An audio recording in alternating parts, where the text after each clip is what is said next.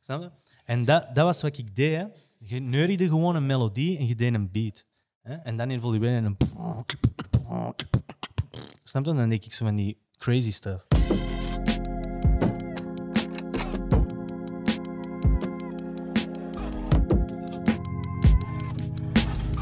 Talks with Charlie. Talks with Charlie. Vandaag is een speciale dag. Ik heb Mr. Legend himself, Mr. Beatbox, Mr. Fatty K, Mr. 015, Mr. Ben ik iets vergeten? Ah, ik weet dat niet, ik denk dat niet. Nee. Nee? Nee. Hi. Let me, let me. How you doing? Hoe, hoe gaat het? Goed, goed, goed, goed. Met jou? Met mij, ça va, perfect. Ik ben eigenlijk blij dat je tot hier bent gekomen. Ja, dank u dat je, dat je me gevraagd hebt. Hè. I mean, a legend. That's what you say? Nou, actually not. Because eh, ik, ik persoonlijk, eerlijk, Frans, ik, ik kende u eigenlijk gewoon door Young B. Ja? Ehm, je hebt een, een, een zware beat gemaakt destijds. Ja, way back al. Ja, way back is het toch zo echt, hè? toch ja, een paar jaar. Ja, en, en zo ben ik eigenlijk te weten gekomen wie Fatty K was. En ben ik zelf gaan onderzoeken. Oké, oké, oké. But, Talks with Charlie. Dat is iets dat samen met het team, we zijn gestart. Misschien een paar maanden geleden. Ja, ik ben daar zwaar aan het checken. Hey, thanks, appreciate Ik heb al een paar episodes gezien. Very, very cool. Dat is dope, dat is dope. En eh, ja, gewoon cultuur, sport, alles, entertainment staat gewoon centraal. En ik wil gewoon de mensen beter leren kennen. De mensen die ook met dingen bezig zijn, of de mensen die dingen hebben bereikt, of die dingen nog willen bereiken. Oké. En sommigen die zijn gewoon legendes. En, en you one of them. For the culture, for the culture, you are. Maar laten we beginnen. Van het begin, Fatty, where you from? Yes. Waar, waar ben je? Eh, Antwerpen Zuid. Antwerpen-Zuid. Ja. Die trui moet eruit. Ja. Die trui moet eruit. hey. OG Antwerpen Zuid. En eh, ik ben, goh, hoe lang is dat geleden? 15 jaar geleden ben ik verhuisd naar Oké, Mechelen. naar Mechelen, naar Zero Cans. Naar 15 jaar Zero. Cans. Ja. Oké. Maar jij bent van Antwerpen-Zuid. ja, origineel Oké, Antwerpen. oké. En daar opgegroeid.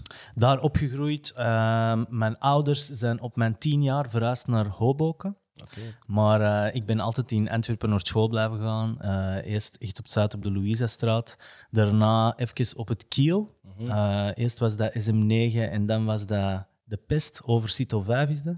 En dan is dat Cadixstraat geworden. Cadixstraat. Sissa, Antwerpen-Noord. En Cadix is nu ook een eilandje. Ja, eilandje. Ja, Ja, klopt. Kunst in mijn jaren. Ja, inderdaad. Ja, ja, oké. Dus um, both parents of single parents? Both parents. Both parents, oké. Maar hoeveel waren jullie thuis, broers en zussen? Only child. Only child. Yes. Ik had wel... ehm allee, sowieso, ik ben opgegroeid eigenlijk samen met mijn neef, DJ Too. Ehm, die is een jaar en een half ouder dan mij. En dat was dan zo een beetje mijn, eh, Je rolmodel. ja, mijn role model en mijn boegbeeld waar ik naar opkeek. En eh, zo ben ik ook eh, verzeild geraakt in, eh, in het hip-hop gebeuren. Oké. Hoe was het opgroeien? Vet, oké. Want je hebt Antwerpen Zuid, Ja, Hoboken. ja. Hoe was het? Antwerpen Zuid was heel cool. Wij woonden eh, aan de Robert Molstraat. Damn, je kent alles. En eh, dat was eh, achter de hoek van de Handjeslei. Basketbalplantje, heel veel volk, continu goede sfeer. Ook al woonde ik in Hoboken, zat ik heel veel bij mijn grootouders, want die woonden daar aan dat plantje. Mhm. Dus ik, ik bleef daar eigenlijk heel veel komen. Eh, voor de rest, Hoboken was pretty wild, omdat dat, dat was enkel maar gabbers. Heel veel gabbers. Hoboken. Hoboken was. Kun je alsjeblieft uitleggen wat een gabber is? Een gabber is um, uh, someone who listens to hardcore music. Alles in de hard kom je Ja. Ik ben ik een gabber? Nee, maar toen was dat wel Hardcore house. hardcore house. Ja, ja, ja. ja. Ja, nee. Met Air Max's. Ja, Air 97, Max, 97. kale kop, foei, like 97? that. Ja, 97 tot ja, de Thunderdome era, de Thunderdome era. Ja. It was like a huge fucking thing in Belgium. En, uh, en hip-hop was eigenlijk Niks. een zwaar buitenbeentje. Ja. Dus ook als, je, als wij s'avonds op straat hongen en wij kwamen een klik hebbers tegen, garantie, moest je, moest je batteren of je, je moest gewoon zitten. Want meestal waren dat oude gasten en die waren met veel meer. Ehm, so you just had to run. man.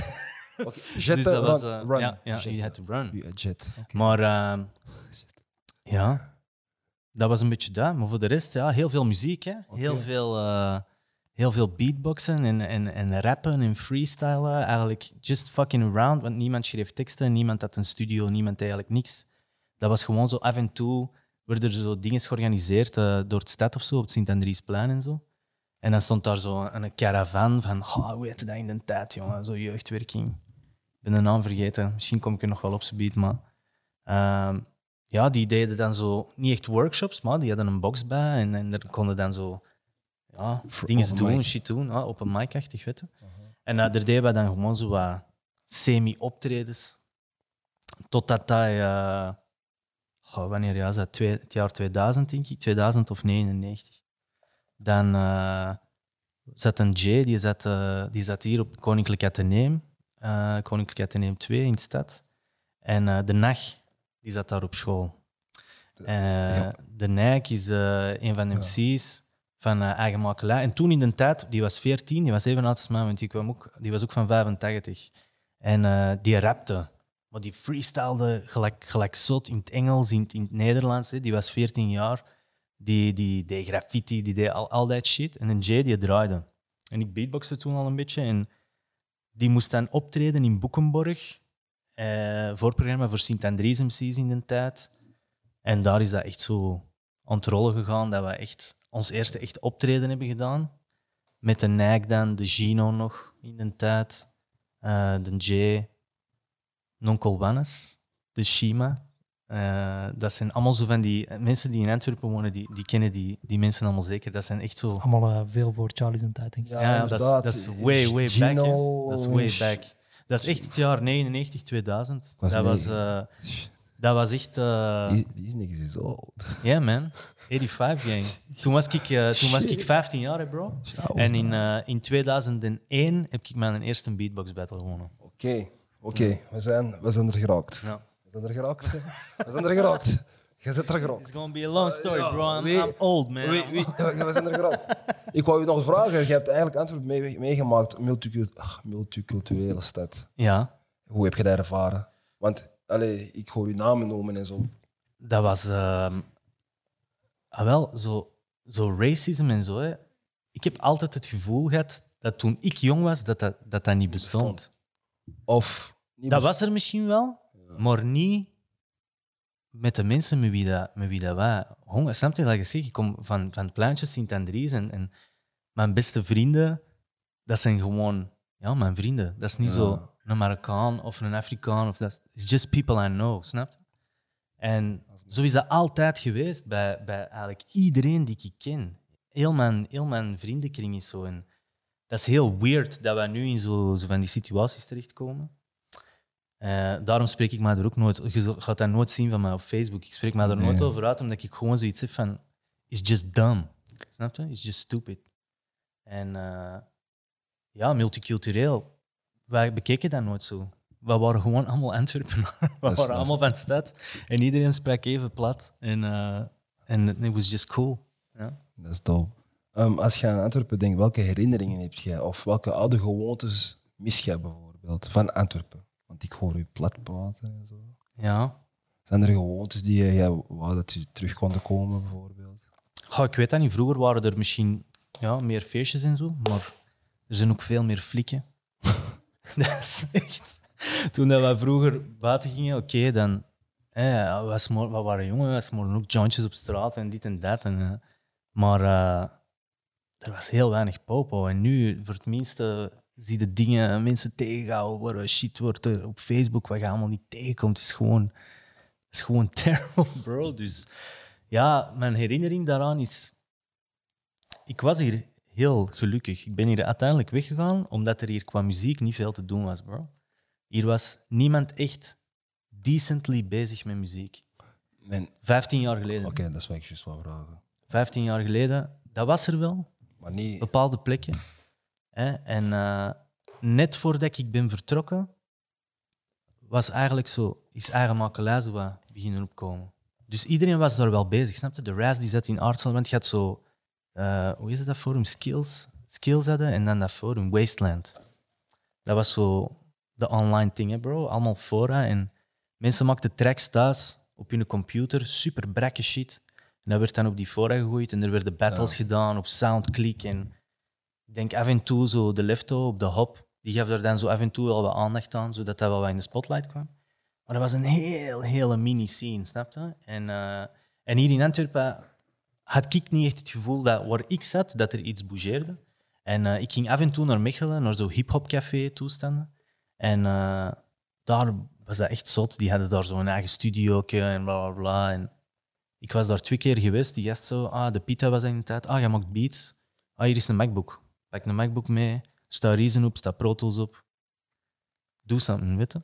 Dus dat was, dat was graaf. Hier was niemand in Antwerpen die, die zoiets deed voor mij. En Is dat dan de reden waarom dat je verhuisd bent uit Antwerpen? de grootste reden is eh, mijn vrouw. Doe even love, bro. Eh, en eh, dat is eigenlijk een, een samenloopje geweest. Dat was, er was een appartement vrijgekomen over de, de Pita in de tijd. Eh, dat was een twee slaapkamerappartement, dus we hadden daar een volledige studio in gemaakt. Ik was eigenlijk continu in die studio, shit aan het produceren, voor keihard volk. En eh, mijn vrouw, die zat toen, mijn vrouw nu, die zat toen in Suriname. En die kwam die zomer terug. Ik heb die die zomer ontmoet. Dat was dan denk ik, ah, oh my god, Eh, 2013 of zo. Dat is, dat is zeven jaar geleden. Nee, dat is langer geleden. 2007. Oké. Uw vrouw gaat deze zien. 2007, dat is goed. Ja, ja, die gaat dat zien. Ja, shout-out aan de eh, vrouw. het team gaat dat editen. Dat is good. nee, nee. Dus ehm, ja, dat is eigenlijk de voornaamste reden dat ik verhuisd ben. Is vooral, ik ben eerst muziek gevolgd. En dan ben ik pas mijn missus tegengekomen. En ik ben eigenlijk daar gebleven omwille van mijn missus, weet je, die, die haar familie woonde daar. Maar- En Hoe ver heb jij het geschopt op school? ik, hè? Ja. That's a bad question, bro. Ehm, ik, ben, eh, ik ben naar CISA gegaan, kunsthumaniora, omdat ik eh, op, eh, op school echt... Ik was echt een very, very bad student. Ik, ik was alleen maar met muziek bezig. Ik was eigenlijk alleen maar aan het beatboxen. En ik luisterde zelf heel veel muziek, maar dat was, was the only thing that, that caught my attention. En dan zei zo een van die leerkrachten, ah, je moet naar kunsthumaniora gaan, naar kunsthumaniora gegaan. Maar daar, dat, was, dat bestond eigenlijk nog niet. Toen ik naar kunsthumaniora ging, die, die wisten niet wat die aan het doen waren. Dus al die leerkrachten, they were just fucking around. En je kreeg even goed nog altijd wiskunde en even goed nog altijd dat. En dan moest je zo dans doen en, en drama. En uiteindelijk wou ik gewoon... Als jij maar 15 uur muziek gaf in die week, had ik 15 uur muziek gemaakt. Hè? And that would have been a lot better. En eh, toen ik in het vijfde middelbaar zat, was ik ondertussen 18. Ik was toen al aan het toeren. Ik was, ik was al aan het spelen met zo'n theatergezelschap. Ik zat toen in het Swingpaleis en in eh, Radio Donna, Donna Zomertour, deed ik zo allemaal optredens. Dus ik deed zo 200 of 250 shows per jaar of zo. Weet. Dus ja, Dan is het moeilijk als jonge gast om op school te blijven. dus ik had zoiets van, ja, never mind. But, welk advies geeft Fatike vandaag aan de jongeren? Nu zeker blijven. Zeker blijven. Want dat is de only thing dat ik, eh, dat ik, dat ik mis eigenlijk. Hè. Ik heb eigenlijk een beetje in een later stadium heb ik eh, nog geluk gehad dat ik in eh, Mechelen heb ik via de stad Mechelen, omdat die een uitwisselingsproject hadden met de zusterstad Nador in, in Marokko. Ehm, en wij gingen eigenlijk een studio bouwen in Nador. We zijn daar uiteindelijk ook geweest. We hebben met die mensen muziek opgenomen en al die dingen. Maar eh, om dat te mogen doen, moesten wij eerst een diploma geluidstechnieker hebben. En hebben wij via de stad Mechelen een volledige cursus kunnen doen. Geluidstechniek hebben we dat helemaal... Daar heb ik mijn diploma nog dan gehaald als geluidstechnieker. Maar ik heb wel geen middelbaar schooldiploma. Maar dat is het advies dat je vandaag geeft aan de jongeren. Sowieso middelbare school doen. En eigenlijk, keep studying as long as you can. Maar, maar bijvoorbeeld in, in zo'n geval, een jongere die gewoon schoolmoe is, maar die wel in zijn eigen talent gelooft, waarschijnlijk zoals jij hebt gedaan toen, ja? maar die zegt van nee, ik geloof in mijn eigen talent. je, kunt, je kunt je talent sowieso achtervolgen terwijl dat je eigenlijk school doet. Want ik weet dat dat, at the moment, it seems like, op dat moment zal dat heel, heel moeilijk lijken.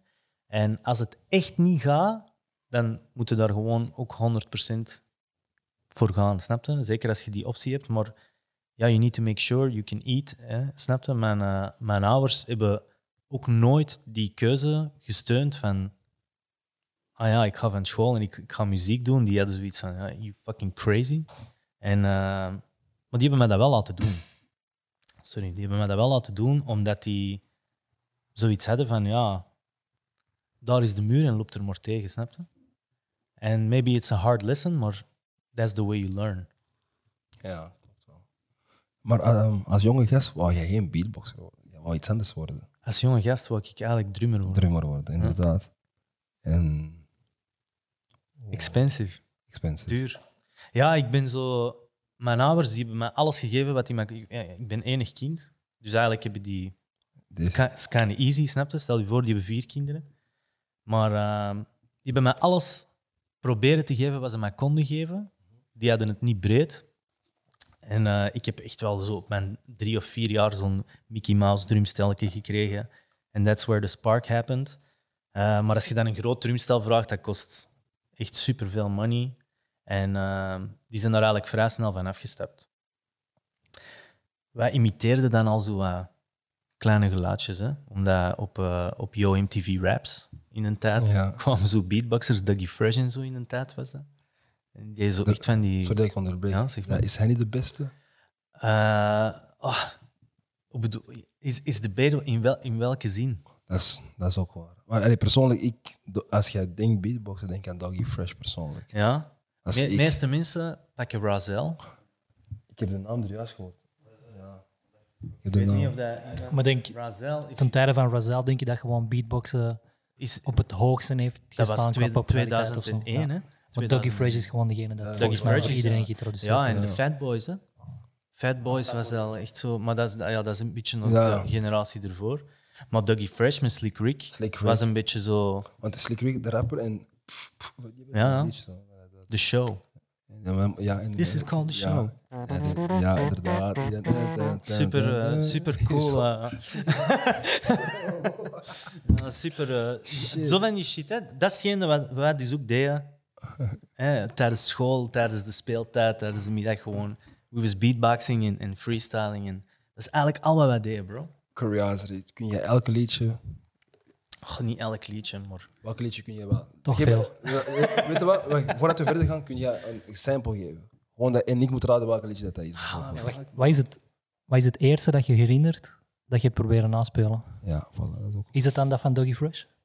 Nee. Goh, dat is... eh my yes, dat weet ik eigenlijk niet. Ik denk, het eerste wat ik echt, echt ben beginnen nadoen, nadoen, was, was echt Razel. Was echt zo... eh, die... eh, omdat, weet je hoe dat, dat komt? Gelijk dat Dalle zegt, hè. Razel was de peak of the popularity of beatbox toen, in 2001. En hij was eigenlijk de guy die mij daaraan introduceerde. Ik deed dat wel, maar ik wist niet wat dat was. Zo, de, je had eh, Yassin Antar, dat was zo'n jongen die woonde, die woonde op Sint-Andriesplein. Eh die was ook een jaar ouder dan mij. En die beatboxte ook. En die, die beatboxte like crazy, bro. Die, die deed zo shit dat niemand kon. En dan hadden zo de Wies, dat was zo iemand... Shout-out naar Louise. Shout-out Dat- naar de, de Wies is, is die hard legend in Antwerpen. Ja. Ja, Ik zat er toen mee op school en ehm, Dat is niet normaal. een hele stille gast, je zou die dat niet geven en die kreeg de mic en Beatbox. Machine. next level shit. Maar, maar wacht, waar, waar, waar die pas? Allee, wij wonen in Antwerpen. Allee, wij wonen in Antwerpen. Waar ben jij? Allee, hoe is dat in u gekomen om te beatboxen? Vooral door, door, mijn, door mijn neef en door onze gezamenlijke achterneef dan, de Gerry. Gerry Gros is dat. Eh Shout-out naar de Gerry. GG, GG money. Ik zie, ik zie hier, jullie hebben elkaar gevonden, hè, jullie hier. Hè? Generatiegenoten en zo. Hè? Ah, is dat hier? eh, Generatie, Gigi en shit. Talks with. Talks met jullie. Wallah, jullie hebben elkaar gevonden. In deze edit, ik, ik steek even de takeover. en Geen Ether probleem. Shout-out naar Gigi, Gino, eh, Dus, eh, Marie. Dus de Gerry. eh, Gary, sorry. Dat is echt zo. Die, eh, die had Technics turntables.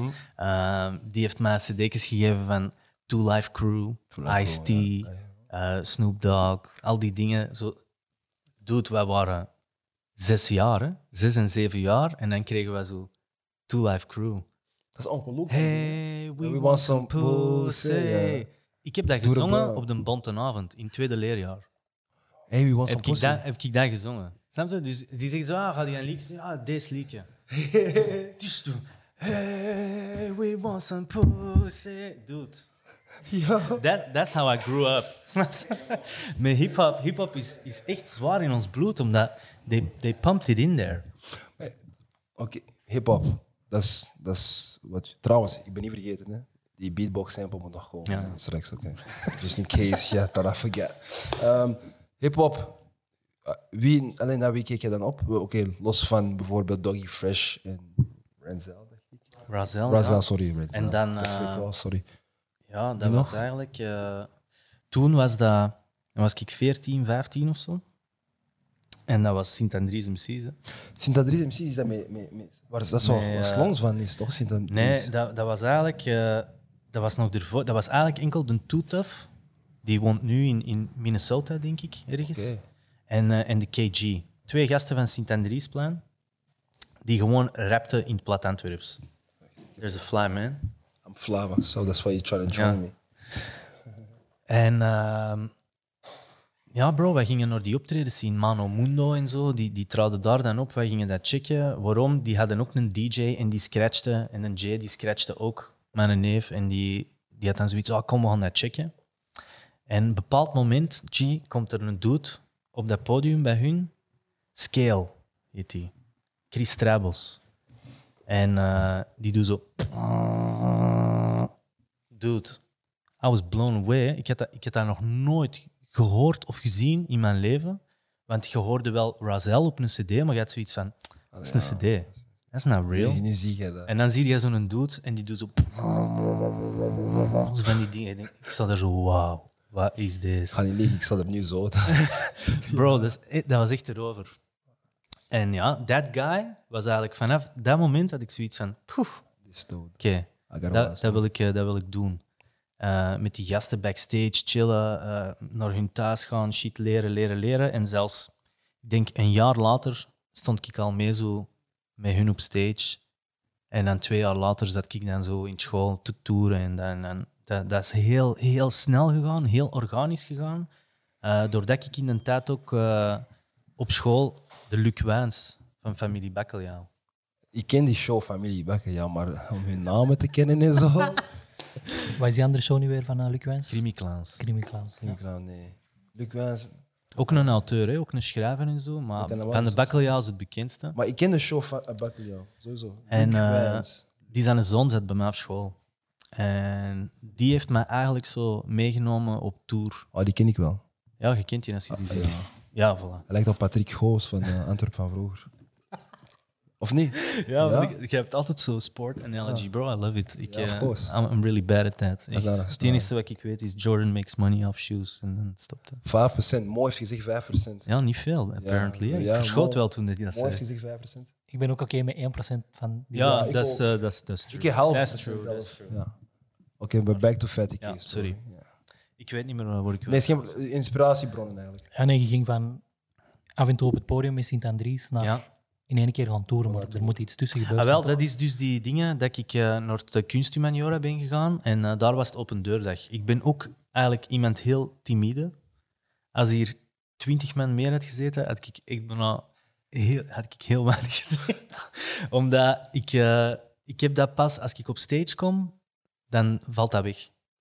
De, de, de, Dallen heeft me echt wel een paar keer zien spelen en ik babbel echt heel graag tegen een publiek als ik een micro in mijn handen heb. En ik laat dan heel graag, qua uitleg, leg ik uit hoe dat beatbox in elkaar zit. Snap je? Ik zeg zo, ah, je hebt dat en je hebt dat en je hebt dat je kunt dat combineren. En, omdat ik heel graag zie naar de mensen hun reactie. En dat is een beetje dat, dat toneel, dat drama-achtige dat erin zit. En eh, ik, in de klas zei ik niks. En op de open deurdag zei ze, ah, wilde niet even beatboxen? En dan zat er zo, ja, er zat 800 of 900 man in die zaal. En ben ik er gewoon zo tegen beginnen babbelen. En zo, ah, deze is, deze is een kick. Boom, boom, boom. En tsk. en dan dat samen en dan en dan. En dan, na die show ging ik van het podium en die Luc Wijns die komt naar mij en zegt zo, maar ja, dat is niet normaal wat jij doet. En mijn vrouw die is op tournee met, eh, met een aantal andere vrouwen. No Nonsense heette dat. Dat was een musical-achtig ding, dat die deden. Zo covers en stuff. En zegt, ja, jij moet die leren beatboxen. De vrouw. Ja, die vrouw van Luc Wijns en die andere vrouwen. En ik zeg zo, ah, dat is goed. Dus eh, mijn moeder die brengt me naar Braschgaat, naar zo'n eh, zieke villa. Bij hem thuis. ik ben daar twee minuten binnen. Die vrouw zo, ah, ta ta ta. Mita van der Maat.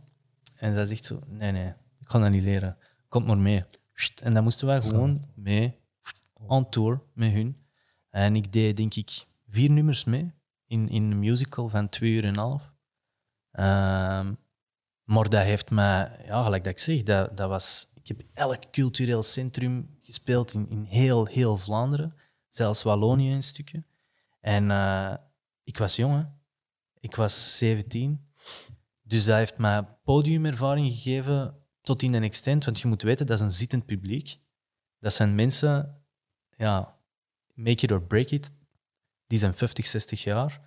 Er zitten maar heel weinig jongere mensen. Dus dat is niet een dankbaar instrument om mee te komen voor zo'n publiek, een zittend publiek, mind you. En hoe pak je dat best aan dan? Dat was eigenlijk heel organisch, is dat gewoon gevloeid door, door te zien van wat werkt er en wat, wat werkt er niet. En ik heb, ik heb gewoon in de loop der jaren die show gewoon geëvolueerd. Eh, daar zijn dan ook direct managers aan te pas gekomen en road managers en contracten en al die dingen. Chance dat mijn moeder er in een tijd goed on point was en dat hij dat allemaal toen goed heeft, eh, goed heeft meegefixt.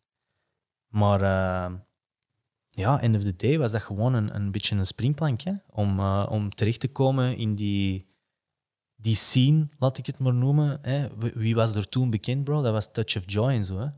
Dat, zijn, dat zijn dingen, je moet dat maar eens googlen. Kende Sergio? Ja, her, Ja. niet Hermans. Maar nee, die- niet Hermans, die- maar die, die ja, brede, ja, die een blonde. die had zo'n groep Touch of Joy met zo'n griet Sandy. En die, dat was de Belgische muziek, hè, bro.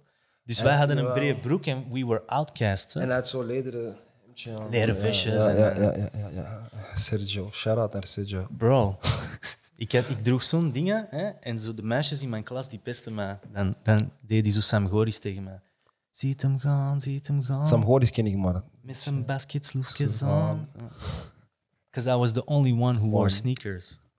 Maar dat is gewoon eigenlijk zo'n soort van cultuur die nog niet hier... Dat bestond hier niet? Ja, inderdaad. Ja, dat is normaal. En ze dachten waarschijnlijk dat je boot, boten aan had of zoiets. Weet je, en wat, wat, wat was dat bij ons? Ik weet ken je Crisscross? You know Crisscross, right? Dat was hetgeen wat we deden, broek achterstevoren. Oh, En zo, zo naar jullie- school, bro. Maar ik zou je nog steeds raar vinden als, je, als ik dat moest zien. Maar inderdaad, dat, is, Maar we waren acht jaar, hè? dat, is, dat, is- dat was paping in die tijd waarschijnlijk. Nee, we was the only nee, ik bedoel, one nee, doing nee, ik bedoel that. Chris Cross, Chris was die waren paping. popping. Maar Ja. waarschijnlijk hier was Maar bij ons was dat, we were, we were a bit of like alternatives. hè. En trouwens, ehm, waar kregen jullie die videoclips te zien van Chris Cross bijvoorbeeld? Yo MTV Raps. MTV Raps, oké. Ja. En die, kwam, die programma kwam dagelijks aan op. Nee, de, de Gary Gigi, die, eh, die nam dat op. één keer in de week, man. Dat was het. That's it, Shit. bro. S'nachts of zo. Wij kregen... Ja, en we was, we was small, hè. We moesten om half negen in ons bed. Dus wij konden dat alleen krijgen from people who were older than us. En daarom, mensen gelijk Sint Andries MC's en zo, die hebben ons fucking geschoold op, op het gebied van hip-hop. Wij, wij zijn niet van een generatie die dat zou moeten weten, but we do know. En dat is ook zo met de nacht en zo, snap je? Dat, daarom dat ik er zo in een tijd zelfs naar, naar opkeek, ook al was dat een, een peer van mij, omdat die, die gast die was gewoon schooled, die wist alles. Alles van, van, van old school, van daar, van daar, van daar, van graffiti, van everything, man. En dat was ook back in the day, was dat bijna een vereiste. Hè? You had to be able to write, je moest een beetje kunnen dansen, je moest een beetje, you, you had to do the four elements, man. En beatbox was dan zo, dat was the fifth element, something dat er nog bij kwam. Voor de mensen die niet weten wat de four elements zijn van hip-hop. Fatty heeft er al twee benoemd. Ja. Wat zijn de andere twee? MC'ing, uh, turntablism, b-boying en uh, graffiti. Iemand En dan onder MC'ing valt dan nu ook zo beatbox, maar Beatbox. dat fifth element. Oké. Wanneer heeft België de naam Fatty voor het eerste keer gehoord? 2006 of 7. En hoe komt dat?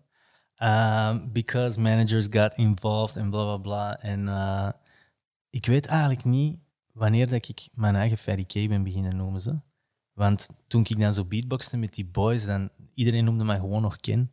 En op een bepaald moment is dat gewoon geswitcht naar, naar Fatty K. Maar als beatboxer in al die tourdingen en zo, was dat gewoon Ken Beatbox. Ken. Je werd ook zo aangekondigd dan. Ja. Dat kan niet. Dames en heren, Felice, hè, bro? Dames en heren, Kin Beatbox. Ik heb eentje gezien. Bro, dat is dat is some way back shit. Ik heb, ik heb, Flamand, van waar komt die naam? dat is mijn achternaam van mijn vader. Se- Serieus? Simon Flamand. Oké. I, I thought that was a type eh, of joke. No, it's true, bro. Oh, Echt. dope. Ik, zie- ik zie maar die naam ene keer anders, zo Flamand Interiors, zo interieurwinkel, maar no relation, man. Too bad. Yeah, yeah, yeah. You probably got the bag right now. nee, oké.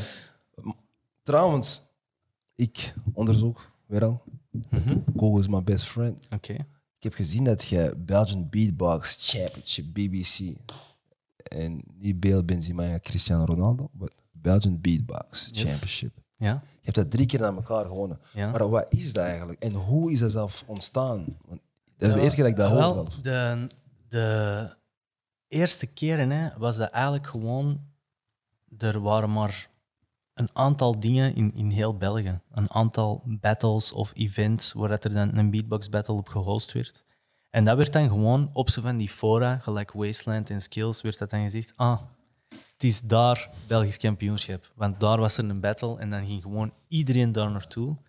En dan wonnen dat. En op een bepaald moment is er eigenlijk eh, WBBC, World Beatbox Championship, gekomen eh, vanuit Berlijn. En die zijn dat globaal beginnen organiseren. En dan eh, heb ik ene keer dat officieel gewonnen. En mocht ik zo naar het WK in Berlijn. Maar dat WK dat was maar zo om de drie jaar. Dus elke keer als er dan een winnaar was, ging die mee, ging die mee, ging die mee. Dus uiteindelijk resulteerde dat in dat je uiteindelijk op dat WK stond met zo 280 contestants. En daar moet dan zo ene het gekozen worden. Dus dat, dat was altijd ridiculous, snap je?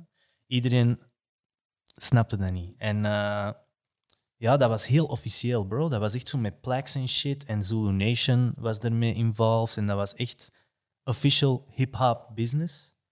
Uh, maar ondertussen is dat eigenlijk wat, wat versplinterd. En die beatbox community heeft zijn eigen ook uh, uh, een beetje afgetrokken van, van het hip-hop milieu. Dat is heel internationaal gegaan. En bepaalde organisaties hebben echt nu wereldklasse battles opgericht, die gewoon de prestige hebben van een wereldtitel of een, een wereldkampioenschap of dergelijke. Wat eigenlijk de meest prestigieuze beatbox battle op dit moment is, is Grand Beatbox Battle in Zwitserland. Uh, dat is jaarlijks. En dat wordt eigenlijk continu gewonnen door andere mensen, maar soms wordt dat ook zoiets twee keer na elkaar gewonnen door die of door die of door die. Maar beatbox is echt, dat is, dat is niet meer normaal, bro. Dat, die cultuur op zich, dat is ontploft. Hè. Wereldwijd, je moet zien, die gasten, dat kanaal Swiss Beatbox, ik denk die hebben meer dan 1 miljoen subscribers. Hoe noemt dat? Swiss Beatbox. Is dat ook door? Ja, dat is door Swiss Beatbox. SwissBeatbox.com. Die hebben meer dan 1 miljoen subscribers. Hè. Die hebben een, een ploeg van 50, 60 mensen die dagelijks gewoon beatbox-content maken. Omdat die gewoon de wereld rondreizen naar al die battles. Want dat is niet meer zo... Vroeger was dat echt een niche. Nu is dat echt een... pff, Ja, dat is een... It's a product, man. They're, they're selling it like, like cookies. Maar het blijft nog altijd, denk ik, een, een niche, omdat... Veel mensen kennen dat nog niet. Ja. Which is weird, hè? Want nu in een tijd, in een tijd toen ik begon, YouTube, dat bestond niet. Hè? Internet, dat bestond niet. Hè? Dat bestond wel. Ik mocht van mijn ouders één uur per week inbellen. Hè? En dat was echt zo... Met de modem, hè, bro? En dan konden mensen niet, niet telefoneren, want dat zat op dezelfde lijn. En als ik een mp3 wou downloaden van 3 megabyte, dan duurde dat zo'n half uur. Dus ik had een site gevonden met 100 mp3's. Dus mind you, hoeveel weken ik heb liggen downloaden om al die hip-hop, oldschool mp3's te kunnen, kunnen vinden. Bro, ik kom echt uit een era, cassettes en zo. Hè. Zou jij nu nog mee kunnen doen met die competities? Of is dat Ah, wel, gewoon heel hard ik, eh, geëvolueerd? Dat, dat is een heel zware evolutie. Het enige wat ik altijd een beetje heb, ik heb een aantal jaar geleden heb ik meegedaan aan, eh, aan Belgisch en ben ik zo eh, halve finale eruit gegaan. Uh, het enige wat ik gewoon heb, hè, is ik ben niet meer technisch 100% mee met al die shit wat die doen, want dat is, dat is heel zwaar geëvolueerd. Maar uh, ik, ik heb mijn podiumervaring, snap je? En uh, veel van die gasten hebben dat niet. Die zijn heel goed eh, op, want op Counter-Strike bijvoorbeeld, zo, zo met die micro's, dat it's a real thing. Hè. Die gasten die, die beatbox battelen over Counter-Strike, die gaan gewoon met twee dudes tegen elkaar staan. Die shooten niet, maar die beatbox battle, hè. je vindt dat op YouTube en zo, je moet dat maar eens opzoeken. Bro, dat is, huge. Hè. De beatbox community in, in de nieuwe generatie, dat is taking over. Hè. Dat is echt zwaar, zwaar big aan het worden. Ik, ga, niet- ik heb dat eigenlijk nooit gezien. Dat is echt zot, je moet dat opzoeken, bro. En gewoon, het is, ja, Ik dacht vroeger gewoon beatboxen. Alleen zo ben Ja, ik beatboxen is- Dat is gewoon eh, iemand beat en iemand trapt erop en nooit Nee, van... nu maar is hoe, dat... Hoe bijvoorbeeld, je hebt, iemand, je hebt iemand nu een aantal jaar al, hè, een doet het UK, Reaps One is dat. En die heeft nu als eerste beatboxer heeft hij zo een Electronic Music Award gewonnen. Dus die, die was genomineerd tussen allemaal andere DJ's. En dat is een beatboxer. En die wint die een award tussen producers en DJ's. Waarom? Die heeft een show gemaakt met een, met een sound engineer. Dus die dude weet perfect hoe die zijn show ineen zit. En die hebben gewoon scenes gemaakt op die zijn micro. Dus die weet van, ah, die gaan nu zo... Dus ik druk op die knop en dan klinkt heel dat geluid zo. En dan gaat hij een drop doen, met veel bas. Dan zet ik die scene op en dan verandert die instelling op die mic. En dan hebben die er een lightshow bij. En, en, en dat, is, dat is een popster, snap je? Die dude gaat spelen in, in China en Japan. En, en bro, die, die is nu zo bezig met BBC en met Nokia om, om zo research te doen rond, rond beatbox op de brain en zo. It's really, het is echt zwaar ja, de wereld een beetje niet aan het veroveren, omdat, gelijk dat je zegt, dat blijft een nicheproduct, maar dat is zo hard geëvolueerd naar, naar TED-talks en naar dat naar dat, omdat er zoveel mensen zijn nu wereldwijd die ermee bezig zijn. En dat komt van 30 jaar geleden een dude die... En iemand die erop rapte. En nu hoorde jij die gasten dingen doen. Dat, dat kan niet. Hè? Ik heb nog altijd zoiets van... Shit, dat ik soms zie, dat ik zo van... Dat kan niet, hè? Alhoewel dat ik zelf weet van... Ja, it's fucking possible. Want als ik daar dan op train zes maanden, dan kan ik dat ook. En dan weet ik van, oké, dat is gewoon evolutie. Hoe train je op zoiets? Je, je hoort dat en je probeert dat na te doen en je, je analyseert eigenlijk dat geluid. Dat is gelijk zo Transformers. Hè? Je hoort zo die robot, als die zo verandert. Hè? Dat is zo...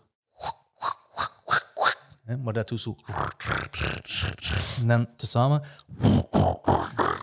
Snap? Dus, dus je, je analyseert heel dat geluid en je, je trekt dat gewoon uit elkaar. En tik, tik, tik, tik, tik. Ken je Police Academy? Ja, voilà. Die zwarte gast? Ook zo die stuff, snap je? Dat is eh, zo'n dingen, hè. En you don't believe it un- until you really see it. Of ja, bij mij, in mijn case, ik ben dat gewoon beginnen, beginnen proberen. En dan merkte dat van, ja, dat is gewoon ja, techniek, hè. Je zegt battlen, hoe wordt het dan beoordeeld als er twee gasten tegenover elkaar staan? Ah, wel, vroeger was dat, eh, dat is nog altijd zo, dat is echt met een jury. Vroeger was dat ook heel veel met, met crowd participation. Dus als je echt zegt van oké, die, die gast zweet, heel goed de crowd en die heeft iedereen mee. Alsnog waren er drie mensen in de jury. Maar nowadays is dat echt met, met bijvoorbeeld punten op 50. En jij krijgt 10 op, op technische skill, 10 op performance, 10 op dat, 10 op dat, 10 op dat. Al die punten worden opgeteld, tak, tak, tak, tak, tak. En zo wordt er eigenlijk een top 16 gemaakt. Eh, uit die top 16 wordt er eigenlijk gelood van degene met hoogste punten begint tegen degene met laagste punten. Zodat er eigenlijk nooit in het begin eh, een zware, zware clash kan zijn. En zo wordt er eigenlijk gewerkt naar dat. Ehm, die top 16, dat is altijd sudden death gewoon. Dus dat is altijd gewoon vijf juryleden en die beslissen. Is daar eh, geen, geen eh, beslissing, dan moeten die gewoon nog een extra ronde doen. Shit. Maar ehm destijds, toen jij die eh, gaan tonen is daar, iemand heeft u... VRT was ook curieus, hè? Ja, ja, ja. En ze hebben- ze hebben heeft toen- mij meegepakt. En oh, hoe is dat gekomen? Want Dat was ook is met, met de Luc Wijns, hè. Oké. Zo, eh, dat was eigenlijk eh, via de Luc Wijns eh, hadden we dan een managementkantoor gekregen. als zit in de tijd. En die hebben ons dan gewoon opdrachten bezorgd. Ah, ons, mij en mijn moeder. Hè. Mijn mama was de manager. Something like that. Nul woorden. En eh, die hebben mij optredens gefixt. En dat was dan eh, Radio Donna. Dat zat bij de. VRT, M&M. Dus eh, vroeger Radio Donna. Die hadden Donna Zomertour. Elke week in een andere, andere serie. Ja, voilà. Donna Zomertour. dus ja, dat was dat. En via Donna Zomertour was er een programma, dat was Swing Palace heette dat. Mijn ouders die keken dat elke vrijdag, keken dat elke vrijdagavond en die waren... Toen waren die echt voor de eerste keer van... Oh shit. Now, now it's going somewhere. Toen ik thuis kwam en zei van... Ah ja, ik ga vanaf nu elke week zo'n dingetje doen op Swingpaleis. Ik kwam elke week op tv. En eh, ja, mijn grootouders, die zagen... Everybody was like... Oh shit. Omdat ik ook, ja... Quit school en dat en dat. En dus dat was heel zo... was heel sketchy. Kun je ons de inhoud van Swingpaleis? Swingpalace, dat was eigenlijk een programma. Als ik, goh, ik moet even denken, bro. Dat was met twee panels. Ik denk vijf mensen, vijf mensen. Er was een dude die, die de show hostte. Felice heette die gast. Dat was ook echt zo'n een legend op eh, VRT-TV. En ehm, er was een volledige liveband. En die speelden gewoon nummers en die deden zo ja, een quiz tegen elkaar aan de hand van hedendaagse muziek. Eh, eerst hadden die een eh, ronde met zo'n kazoo. Ken je een kazoo? Is dat een soort... Dat is zo een, een soort van, precies een fluitje. Ken ik niet. Maar je moet er niet op fluiten, je moet er gewoon zo op neurien. En dat doet er zo. Zo. En eh, iemand moest dan met die kazoo een liedje doen en die moesten dat dan raden. Maar die vonden dat wack en die hebben dat dan vervan- vervangen door mij. Dus dan moest ik zo komen, een liedje doen en die moesten dan raden welk liedje dat, dat was. Elke week. Elke week. Of Ja, course, Elke week drie nummers.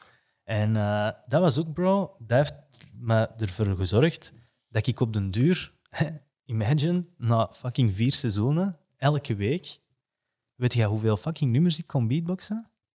Dus als ik een show ging doen, hè, dat was een puur Belgisch publiek. Die hadden mij alle nummers gevoed die werkten op een Belgisch publiek. Dus ja, dat was like... Ah, wacht. Dat was easy peasy. En daarom werkte dat zo goed. Was er soms een nummer dat gewoon niet lukte? Ik heb één keer meegemaakt, bro, dat ik dat niet meer wist. Dus dat, dat ik zo dat nummer moest beginnen beatboxen en ik wist niet meer hoe dat ging. Omdat ik ook... Sommige shit kende ik gewoon niet, weet je. Dat was van in de 70s of van in de 60s. En nummers die ik echt niet kende. En dan had ik dat gewoon geleerd. Maar ja, op de, den duur, jongen, you forget. En ik vergeet gewoon die melodie. En, En is dat op live tv dan? Of? nee, dat was, dat was nooit niet live. Maar eh, dat was wel fucked up. Ik weet nog dat ik dat echt fucked up vond. Ik, ik stond er dan zo. En ik wist niet wat, ik- wat ik moest doen, weet je. I didn't know what to do. Ik wist niet of ik moest zeggen van... Ja, ik weet niet meer hoe dat, dat nummer gaat. Of, ja. Oké. Dat was het enigste. Maar voor de rest, Dus, alles ging, bro. Omdat je, je kunt alles neer... Dat is gewoon, doe broeder Jacob. Ja? Doe dat drum and bass.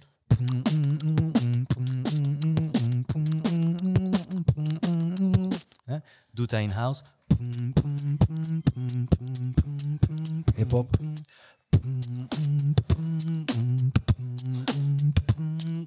Snap je? En dat, dat was wat ik deed. Hè. Je neuriede gewoon een melodie en je deed een beat. Hè. En dan evolueerde een... Snap je? Dan denk ik zo van die crazy stuff. is crazy. Maar ehm, dat, dat maakte dat dat, dat dat heel goed werkte. Mensen herkenden, herkenden die nummers en it was something they, they hadn't seen before. I mean, VRT, uh, you got the bag too. Fuck that. Government don't pay shit, man.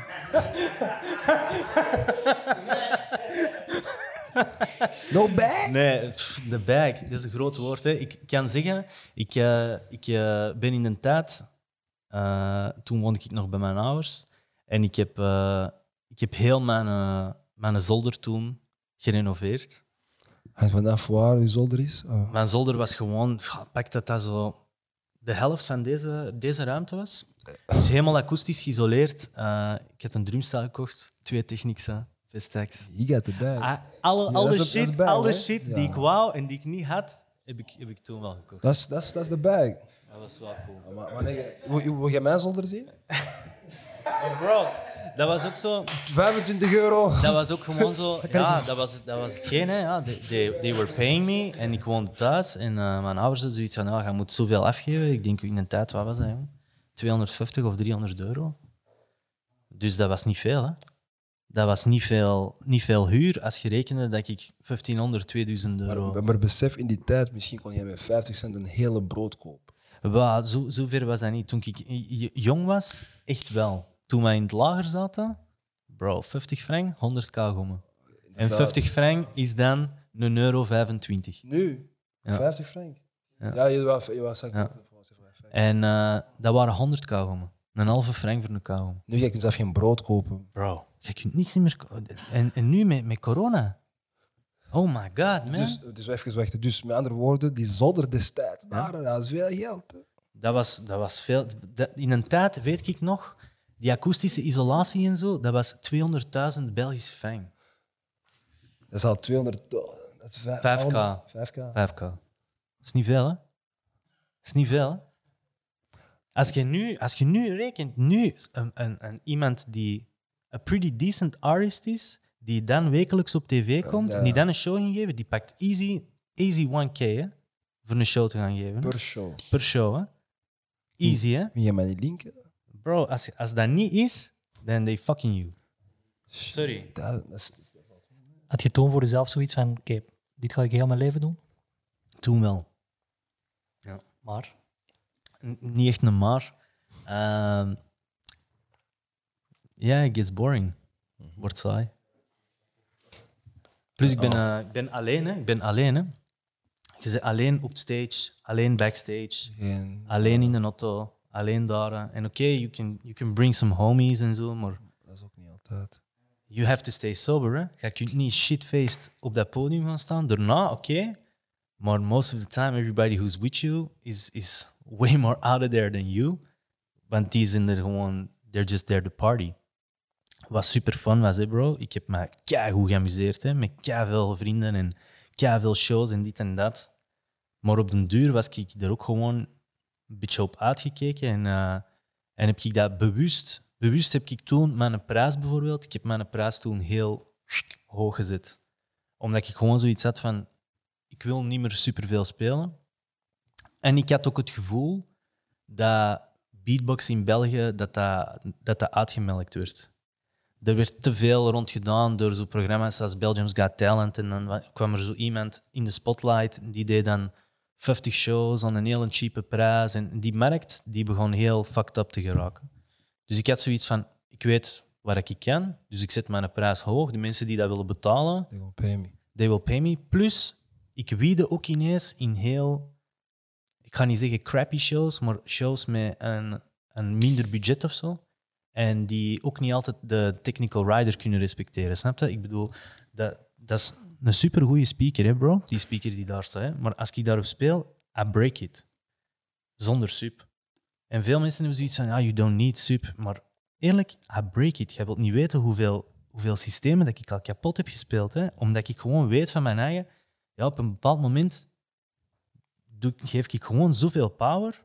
En als daar geen sub zit, die, die trekt dat niet en toef, I kill the system. Dus dat is zo, ja. Maar, maar Fatike, jij bent niet alleen een beatboxer. ja. Ik heb, eh, ken jij Akon? Akon. Egon? Akon. Noem twee liedjes van Akon, alsjeblieft. En dat moet allemaal met L beginnen. Locked up? En? Dat moet allemaal met L beginnen. Hè? Dan moet het met L beginnen. Dat is, dat is Mike Tij, dat is niet met L. beatbox dat gerust.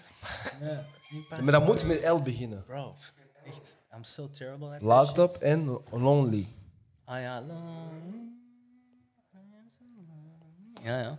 Je had, Oké. een, je had een single. Dat Lonely. Single. Single. Ja. Lonely. Dat is. Ja, ik heb eigenlijk, ehm, gelijk dat ik zei, ik ben toen naar Mechelen verhuisd. Omdat ik kapot veel aan het produceren was, bro. En ik, heb, eh, ik was een van de enigen in België die zo ja, shit maakte, à la Justin Timberlake en stuff like that. En, eh, en die managers hadden ook zoiets van, oh, it's good to go.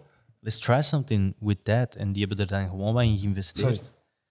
Ik heb een liedje gevonden. Ik heb die Ja? Lonely gevonden, maar ik denk niet dat dat de juiste Ik is. weet niet. Elf jaar geleden.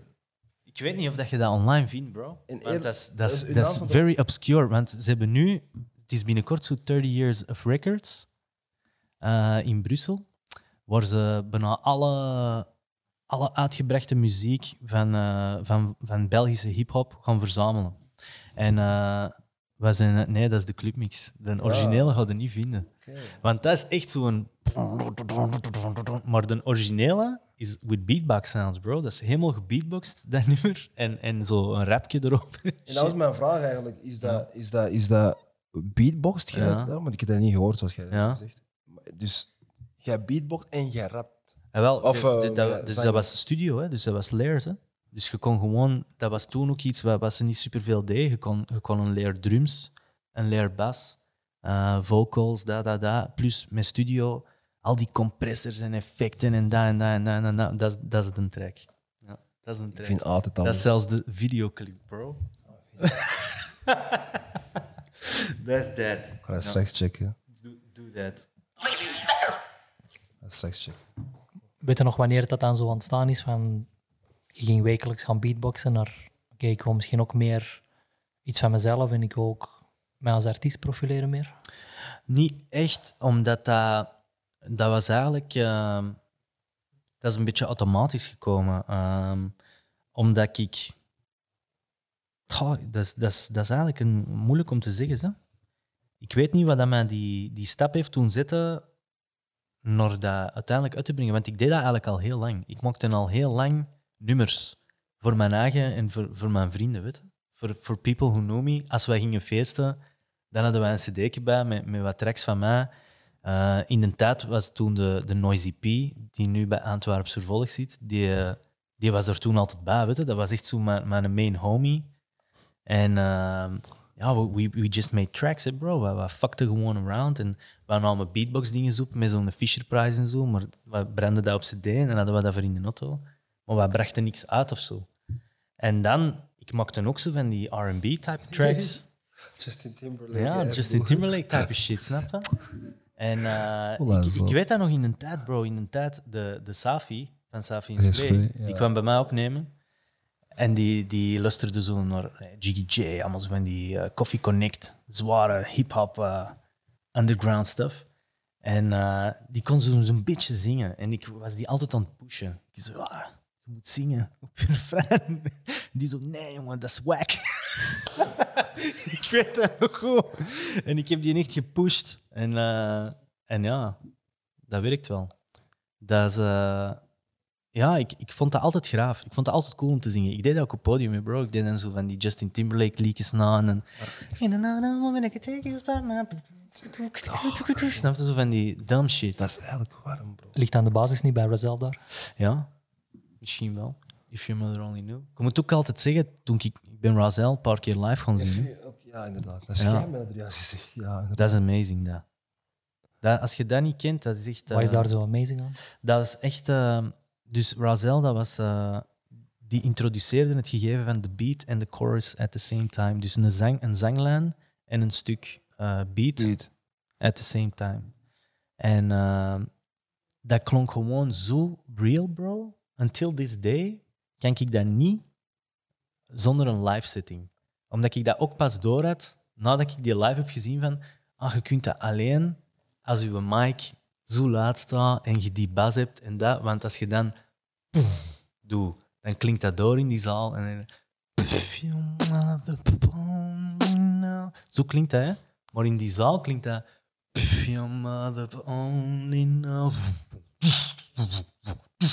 Die beat blijft gewoon doorgaan, maar die woorden zitten eigenlijk apart ertussen. Maar door de sound klinkt dat at the same time. Het is door, is crazy. En dat is al die, al die shit. En Maar- daardoor is dat wat gekomen, ja, door Razel te zien. En, en die zag op het podium, wat hij allemaal nadeed en zo, die, die, die shit van Alia. Hè. Ik, ik, vind dat, ik vind dat gewoon... Alleen voor mij, want ik kan dat proberen. Hè. Ehm, de enige beat dat ik kan spelen en zingen tegelijkertijd is de Drop Like It's Hot beat. Ja? Mm, wacht even. Mm. En dan kan ik zeggen Snoop. Maar elke ander liedje, tenzij dat dat Fali Pupa is, kan ik niet. De Congolese liedjes, ik het doen. Hè. Dat kan ik zonder probleem. I mean, maar geen enkel liedje kan ik beat spelen of, en dan rappen. Of, ik kan dat niet. Dus, Maar dat is, dat is training, bro. En actually, I salute you for that, because dat is, dat is harde training waarschijnlijk. En, en ook gewoon het feit dat, hoe kom je aan zoiets? Want ik ken dat. Nee, dat- je komt daar niet op. Hè. Je probeert dat. En, en uiteindelijk, ik weet nog, de, ik, I, I remember the exact moment dat ik zo dat ik dat zo tegelijkertijd kon. Les aardrijkskunde, tweede middelbaar. Dat heb je wel, dat, dat heb je wel onthouden van school. Hè? Snap je wat ik wil zeggen? Van, dat, dat was het probleem. Dat werd niet gevoed. Zo'n dingen worden nu echt gevoed. Als, als ze zien op school, hè, in kunsthumanioren, dat iemand echt talent heeft, hè, dan worden daar dingen mee gedaan. Zie naar in Nederland, daar ben ik iets zwaar jaloers op. Hè, naar wat, wat Rico en Stix van opgezwollen, wat het die daar doen met die, die academie die die zo hebben, die hip-hop academie. Herman Brood Academie. Ja, dat Zij is- zijn er gewoon docenten, maar eigenlijk is Ah, wel ja, dat, die, die, die gasten die daaruit komen, bijvoorbeeld, weet je? Maar die schoolen die ook op het gebied van, oké, dit is, dit is hip-hop en maar oldschool stuff en dit en dat, maar ook van hoe fix ik een subsidiedossier en hoe fix ik dat en dat en dat. De- De whole nine yards, zodat je niet hetgeen krijgt van, ah, hier is het artistieke gegeven en here is the world en, dat plan, weet je? Nee, die geven die echt een front-to-back begeleiding, waardoor dat die voor hun eigen kansen kunnen creëren. En dat is iets wat, wat, wat ik hier nog niet echt zie.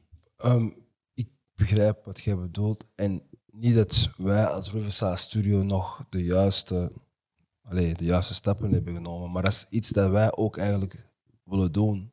De jongeren, op en komende jongeren bijvoorbeeld. Dat is super graaf. En inderdaad, wanneer jij de juiste producer hebt, dan kun je hun volledig helpen. Maar dat is wat de Riverside Studio eigenlijk voor staat. Tuurlijk. Voor zo'n dingen. Maar zo'n dingen, dat kun je alleen maar toejuichen, snap je? En hetgeen wat, dat, wat dat in Nederland altijd, dat zal altijd zo zijn, hè, bro. Die zijn sowieso, staan die een stapje voor op ons, omdat die ook gewoon veel opener staan naar eender wat.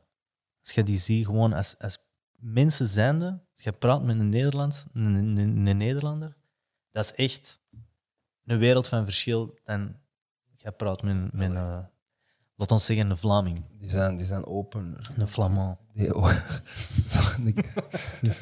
oh, je praat over eigen. pun intended. dus ja. Ehm, door de jaren heen ben jij eigenlijk een vaste, vaste naam in de Vlaamse scène. Heb jij een bepaalde bijdrage in de Vlaamse scène, denk jij zelf? Want, want, want, quote me if I'm wrong, je, je had een show met Jim TV. Ja, Urban Show? Goh, in de tijd, ja.